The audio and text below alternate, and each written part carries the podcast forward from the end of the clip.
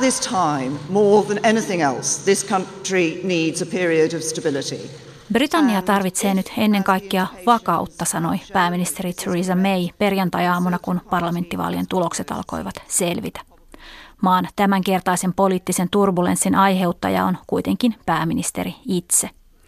Me järjesti ennenaikaiset vaalit tarkoituksenaan kasvattaa konservatiivipuolueensa enemmistöä parlamentissa vaikeiden EU-eroneuvottelujen alla. Lopputuloksena kuitenkin oli kirvelevä tappio. Konservatiivit säilyi suurimpana puolueena, mutta menetti enemmistönsä. I think Theresa May's got to resign. You know, she's gone backwards now. The gamble didn't pay off.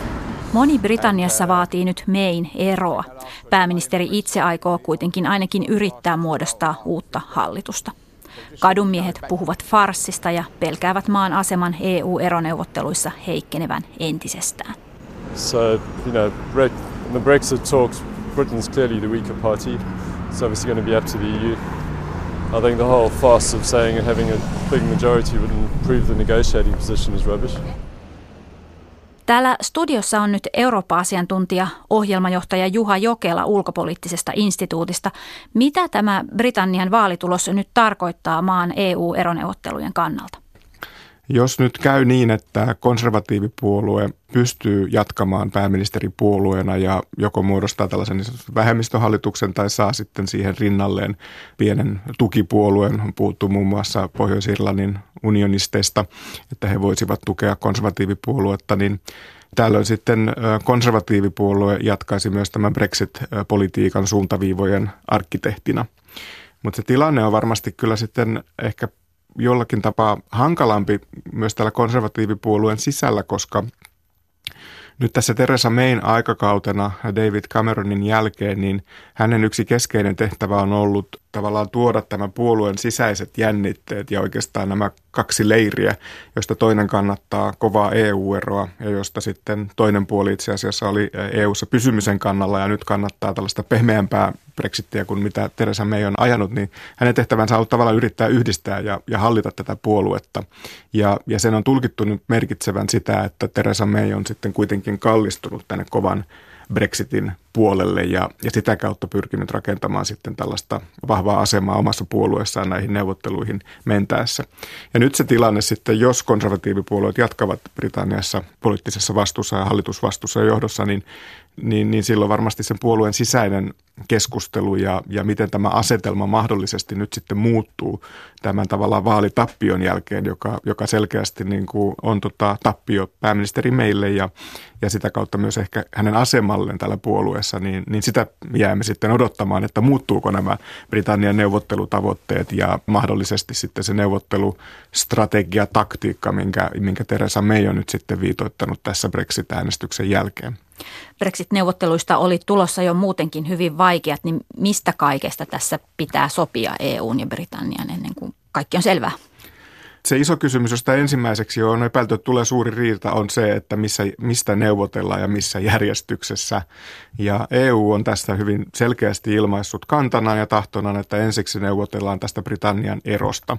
Ja siinä on nyt kolme isoa asiakokonaisuutta. On kansalaisten oikeudet, EU-kansalaiset Britanniassa ja Britannian kansalaiset EU-alueella. Sitten on tämä Brexitiin liittyvät taloudelliset ja rahoitusvastuut, eli niin sanottu Brexit-lasku.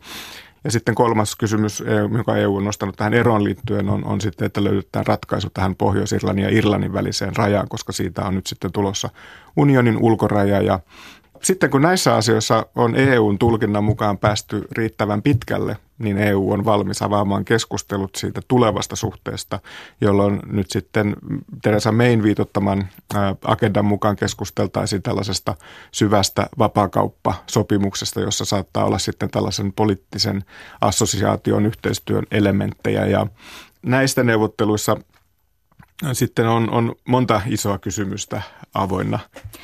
Miljoonat Britanniassa asuvat EU-kansalaiset ja muissa EU-maissa asuvat britit elävät parhaillaan epävarmuudessa ja pohtivat, että kuinka heidän käy näissä neuvotteluissa. Niin miltä nyt näyttää, kuinka kauan heidän pitää vielä odottaa?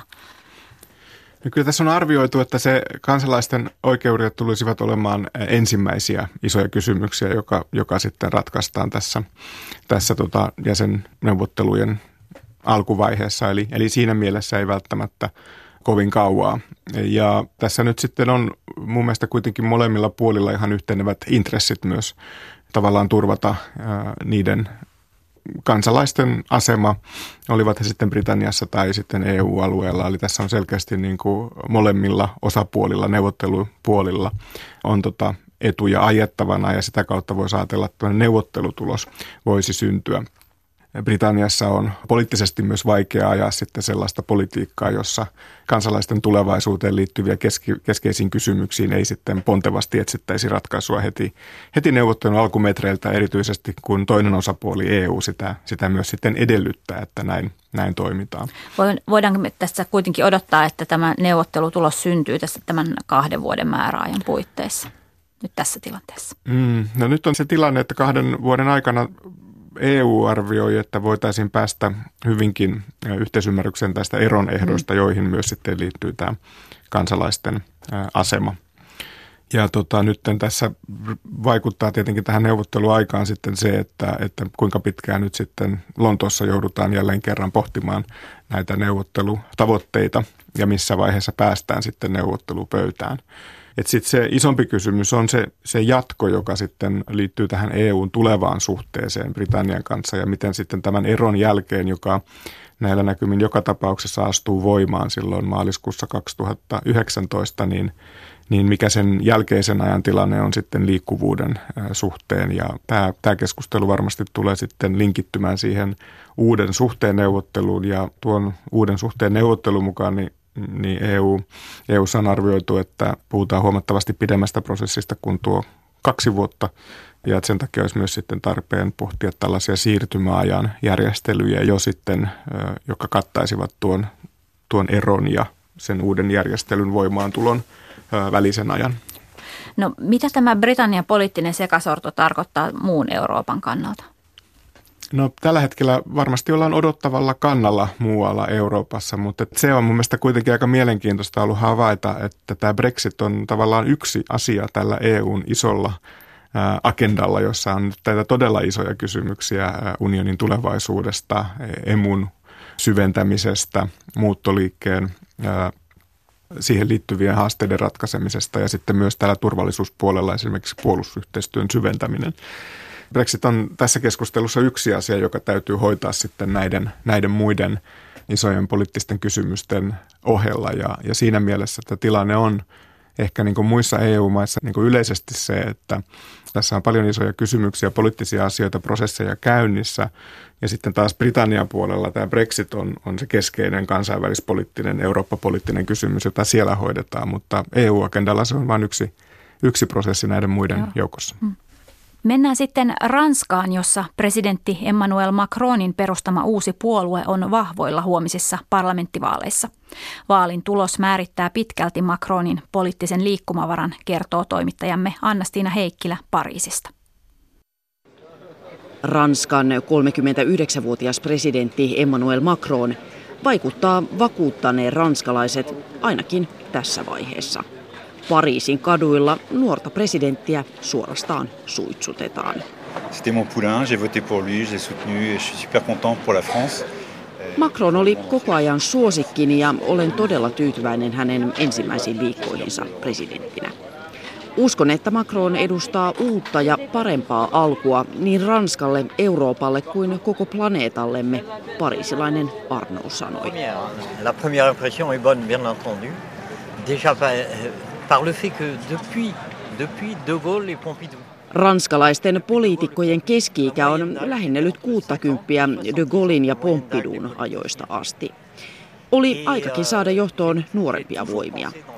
Luulen, että Macron jaksaa pitää puoliaan ja taistella hänelle tärkeiden uudistusten eteen sinnikkäämmin kuin joku leipääntyneempi poliitikko, Clive-niminen eläkeläinen totesi. Etukäteen moni kyseli, miten nuori ja kokematon presidentti pärjäisi Ranskan johdossa ja etenkään ulkopolitiikassa, jota pidettiin hänelle vieraana alueena. Macron on kuitenkin yllättänyt itsevarmuudellaan. Ensi tapaaminen esimerkiksi Venäjän presidentin Vladimir Putinin kanssa sujui hyvässä hengessä, mutta tarvitulla jämäkkyydellä. Macron vaati Venäjää muun muassa puuttumaan Tsetseniassa tapahtuviin seksuaalivähemmistöihin kohdistuviin vainoihin. Nous avons évoqué le cas des personnes LGBT en Tchétchénie, mais également le cas des ONG en Russie. Puhuimme Putinin kanssa seksuaalivähemmistöjen ja kansalaisjärjestöjen tilanteesta Tsetseeniassa ja Venäjällä. Presidentti Putin lupasi pyrkivänsä selvittämään asian ja raportoimaan minulle tilanteen kehittymisestä, Macron sanoi. Paljon huomiota sai myös ensitapaaminen ja tiukka kättely Yhdysvaltain presidentin Donald Trumpin kanssa. Myöhemmin Macron onnistui valtaamaan kansainvälisenkin mediajulkisuuden puhumalla ilmastosopimuksen puolesta englanniksi tietenkin. Today, the President of the United States, Donald Trump, Yhdysvaltain presidentti Donald Trump ilmoitti vetäytyvänsä Pariisin ilmastosopimuksesta.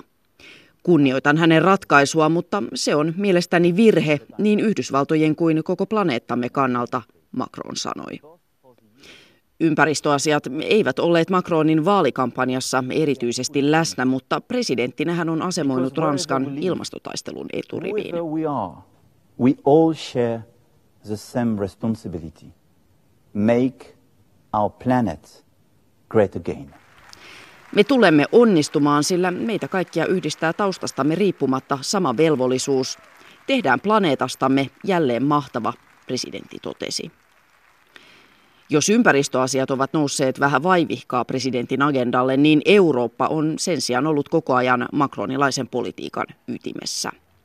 Tavattuaan Saksan liittokanslerin Angela Merkelin, Macron sanoi haluavansa tiivistää maiden välistä yhteistyötä ja Euroopan rahaliittoa. Le sujet des changements de traité fut un tabou français. En l'espèce, pour moi, il n'y en aura pas. Myöskään unionin perussopimusten muuttaminen ei voi olla mikään tabu. Haluan luoda EUlle uuden tiekartan, joka parantaa esimerkiksi euroalueen tehokkuutta, ja olen valmis neuvottelemaan tarvittaessa perussopimuksia uusiksi, Macron sanoi.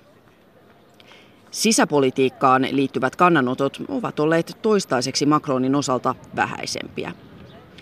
Macron odottelee parlamenttivaalien jälkeistä aikaa lähteäkseen toteuttamaan kärkiuudistuksiaan eli esimerkiksi työlain remonttia.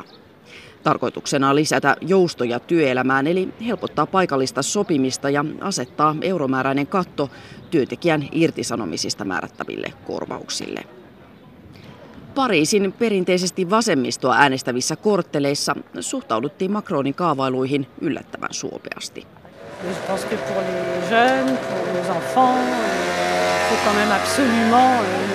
Je Työllisyyden lisääminen on mielestäni kaikkein tärkeintä. Itse jäin juuri eläkkeelle, mutta nuorten tilanne on huono. Siinä ranskalainen politiikka ei ole viime vuosina toiminut, päätöksiä ei ole saatu aikaan. Työntekijöillä pitää olla riittävä suoja, mutta uskoakseni tarvitsemme hieman nykyistä liberaalimpaa politiikkaa, parisilainen Silvi sanoi. Hän kertoi äänestäneensä aina aiemmin sosialistipuoluetta, mutta siirtyneensä nyt Macronin taakse.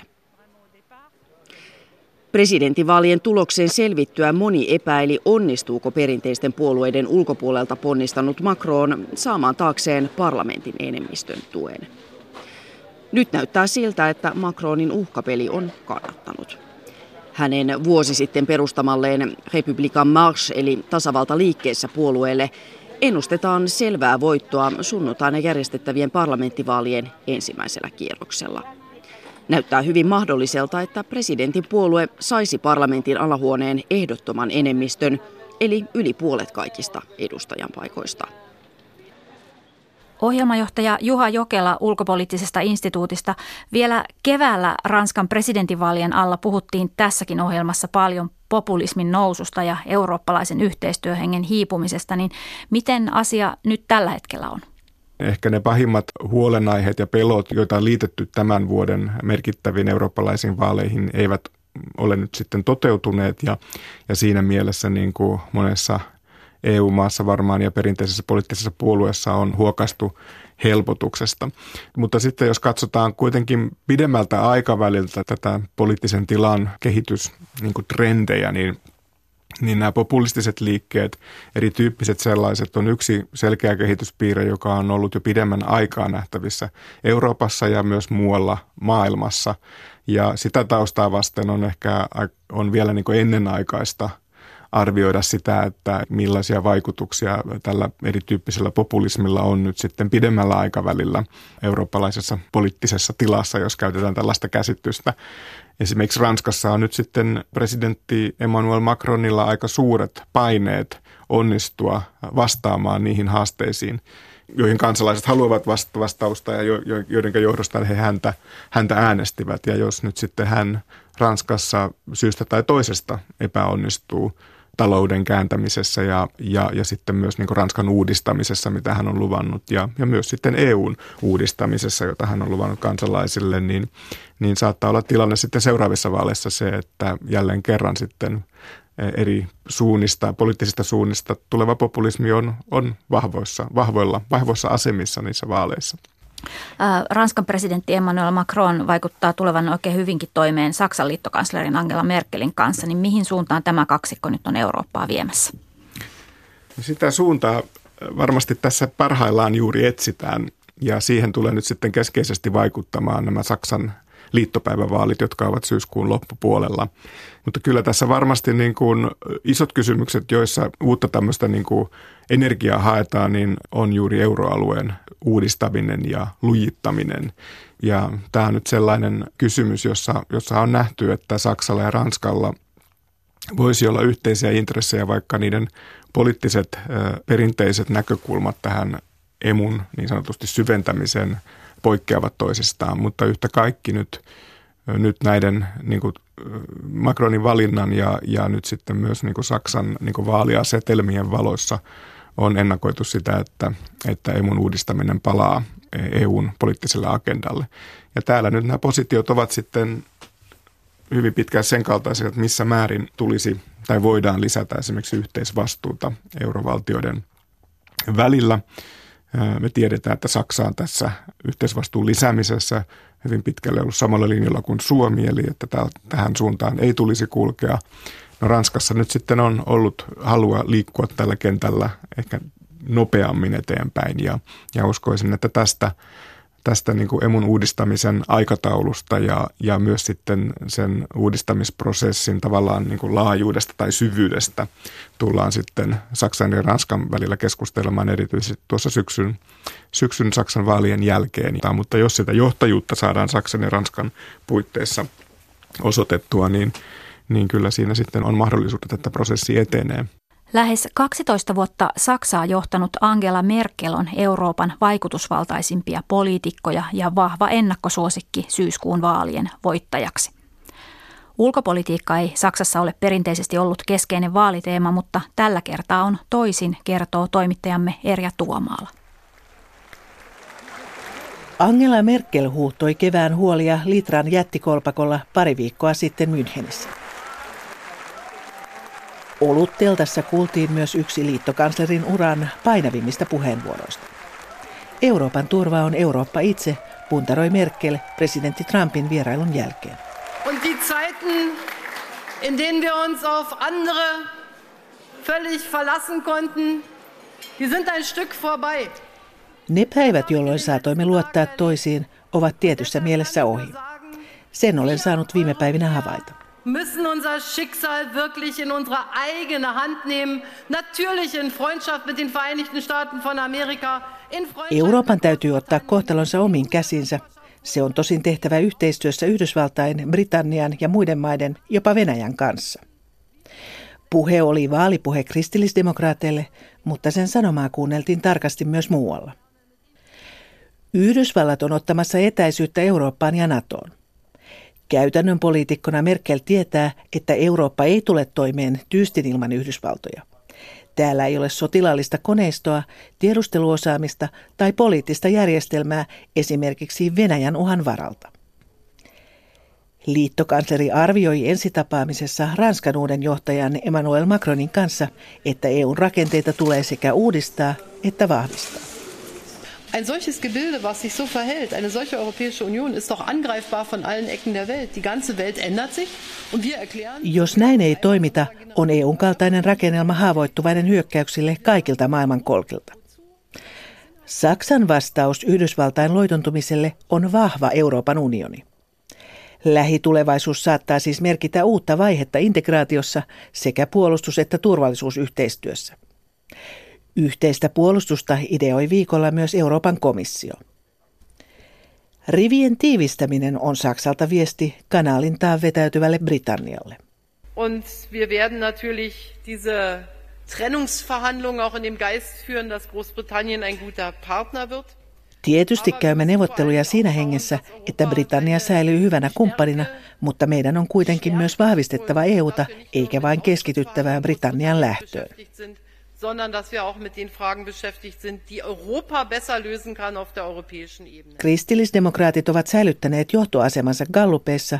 Vaalit ovat aiheena viikoittaisissa keskusteluohjelmissa.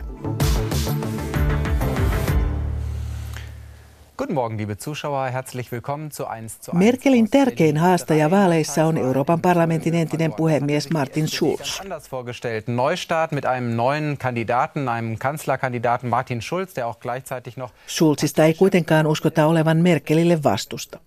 Hän on hävinnyt yleensä valtakunnan politiikalle suuntaa antavissa osavaltiovaaleissa kolmesti. Viimeksi viime kuussa kotikonnullaan Nordrhein-Westfalenissa.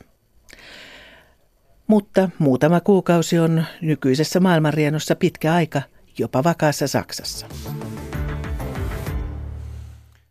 Juha Jokela, miten Yhdysvaltain presidentti Donald Trump ja hänen linjauksensa on täällä Euroopassa otettu vastaan? Se on vastaanotettu ehkä Euroopassa sillä tavalla, että nyt tällainen selkeämmin eurooppalaista omaa vastuuta korostava puhe ja poliittinen linjanveto – saa aika paljonkin vastakaikua Euroopassa. Kyllä liittokansleri Merkelin lausunnot, että eurooppalaisten tulevaisuus on eurooppalaisten omissa käsissä, niin resonoivat varmasti niin kuin eri puolilla Eurooppaa ja Euroopan unionia. Ja, ja se myös sitten ehkä osittain selittää sitä, että, että minkä takia hyvin nopeassa aikataulussa nyt tämä EUn uudistaminen liittyen nyt sitten näihin kolmeen isoon osa-alueeseen, talous, maahanmuutto ja turvallisuus, on liikkunut eteenpäin tässä viime talven aikana.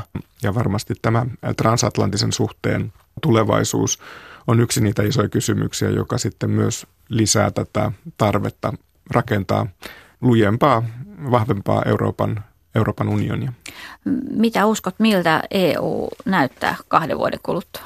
No kyllä sitä on vaikea arvioida, että se keskustelu, joka tähän uudistusagendaan on liitetty vahvasti, on se, että kun meillä on nämä isot kysymykset nyt agendalla ja, ja tavallaan toisaalta sitä uutta ehkä momentumia edistää niitä, niin kuitenkaan kaikki jäsenvaltiot eivät sitten ole, ole yhtä innolla liikkumassa näihin suuntiin tai kohti syvempää integraatiota vaikka emun puitteissa myös puolustuspolitiikassa saattaa olla eriäviä näkökulmia. Ja, ja siitä johdosta on nyt sitten puhuttu, että unioni olisi jatkossa entistä enemmän tällainen eritahtisempi tai useammalla nopeudella eteenpäin liikkuva poliittinen kokonaisuus. Tämä lisää myös sitten poliittista painetta eri jäsenmaissa pohtia aika tarkkaan sitä, että, että mitä hyötyjä on saavutettavissa sillä, että lähdetään mukaan tähän tiiviimpään yhteistyöhön, uusiin projekteihin tai, tai vanhojen projektien luettamiseen ja mitä haittoja siitä sitten mahdollisesti on ja olisiko järkevämpää jättäytyä sitten juuri tuosta prosessista reunamille. Se, että on mukana näissä keskeisissä prosesseissa, niin on perinteisesti tarkoittanut myös sitten vaikutusvaltaa unionissa, koska niissä pöydissä tehdään sitten merkittäviä päätöksiä, jotka koskevat koko unionia. Juha Jokela, kiitos haastattelusta.